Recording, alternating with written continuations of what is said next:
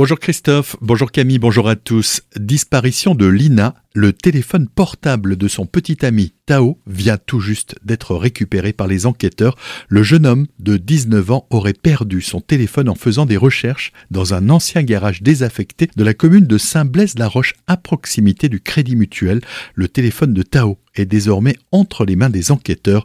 Ce portable pourrait bien fournir des informations précieuses pour faire avancer l'affaire. Quelques minutes avant sa disparition, Lina aurait notamment envoyé une vidéo à des images qui pourraient bien dévoiler quelques indices. Stockamine, Alsace Nature ne décolère pas. Pour l'association, chaque décision conduit un peu plus les édiles à s'enfoncer dans la défaillance la plus totale de rappeler que le préfet du Haut-Rhin a pris un arrêté d'enfouissement définitif. Alsace Nature a déposé hier un recours en annulation doublé d'un référé suspension à l'encontre de l'arrêté en question. Avec cette nouvelle action, l'association espère suspendre puis annuler les travaux d'enfouissement définitif de ces 42 000 tonnes de déchets toxiques. Des pompiers du groupe de reconnaissance et d'intervention en milieu périlleux, le Grimpe de la caserne sud de l'Eurométropole de Strasbourg, étaient hier toute la journée en Centre-Alsace pour une série d'exercices sur le château d'eau de Kogenheim, sur l'un des pylônes du stade municipal de Célestat, la centrale hydroélectrique de Markolsheim et enfin au château de Lortembourg à Chervillers. Pas de panique, il s'agissait uniquement d'un exercice. Les journées d'automne proposées par les commerçants de Célestat sont de retour ce week-end. Animation et restauration seront proposées samedi et dimanche. C'est au centre-ville de la cité humaniste. Édouard Faller, président des vitrines de Célestat, nous dévoile le programme. Il était au micro de Solène Martin. De bonnes affaires, des cocktails dans les différents établissements de Célestat. Un week-end qui se veut animé avec euh, une place des saveurs au niveau de la place d'armes, avec de la musique, des petits stands. Donc c'est le rendez-vous incontournable de l'automne à Célestat. Une opération qui fonctionne toujours très bien. On profite des derniers beaux jours de l'été indien. On sollicite tout le monde avec la carte de cagnotage. Hein. Il y a beaucoup de cagnottes stockées. C'est le moment peut-être de se faire plaisir, de rentrer dans les magasins, de voir les nouveautés d'automne. Et c'est toujours euh, aussi important de soutenir ces commerçants et artisans de Célestat. Et à l'occasion de ces journées d'automne, certains commerces seront exceptionnellement ouverts ce dimanche 15 octobre de 14h à 18h.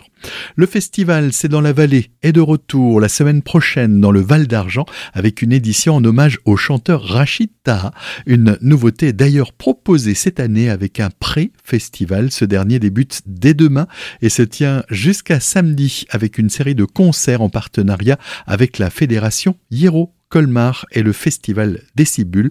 Des projections en avant-première sont encore prévues, les précisions de Rodolphe Burger, le fondateur du festival. Là, c'est plutôt une programmation qui présente ce qu'on considère, nous, être parmi les groupes les plus intéressants en ce moment euh, dans la région. Il y aura KG, qui est un magnifique performeur euh, musicien. Il y aura le groupe Train. Il y aura le lendemain un magnifique bal funk animé par le groupe euh, Superfly. Et puis le samedi, il y aura le groupe Si Naïf, qu'on peut qualifier peut-être de post-rock. Il y aura évidemment également des DJ. Une projection importante aussi le 14 après-midi à la médiathèque. On va montrer des films inédits. Et on montrera aussi en avant-première un film réalisé par Fred Poulet, qui est vraiment alors là un film sur le festival C'est dans la vallée, qui a euh, fêté ses 20 ans, la dernière édition. Retrouvez toute la programmation sur le site c'est dans la vallée.fr. On termine avec cette affaire sordide. Un père de famille a été condamné hier par la cour criminelle du Barin à 17 années de réclusion criminelle pour le viol de sa fille âgée de 2 ans et demi au moment des faits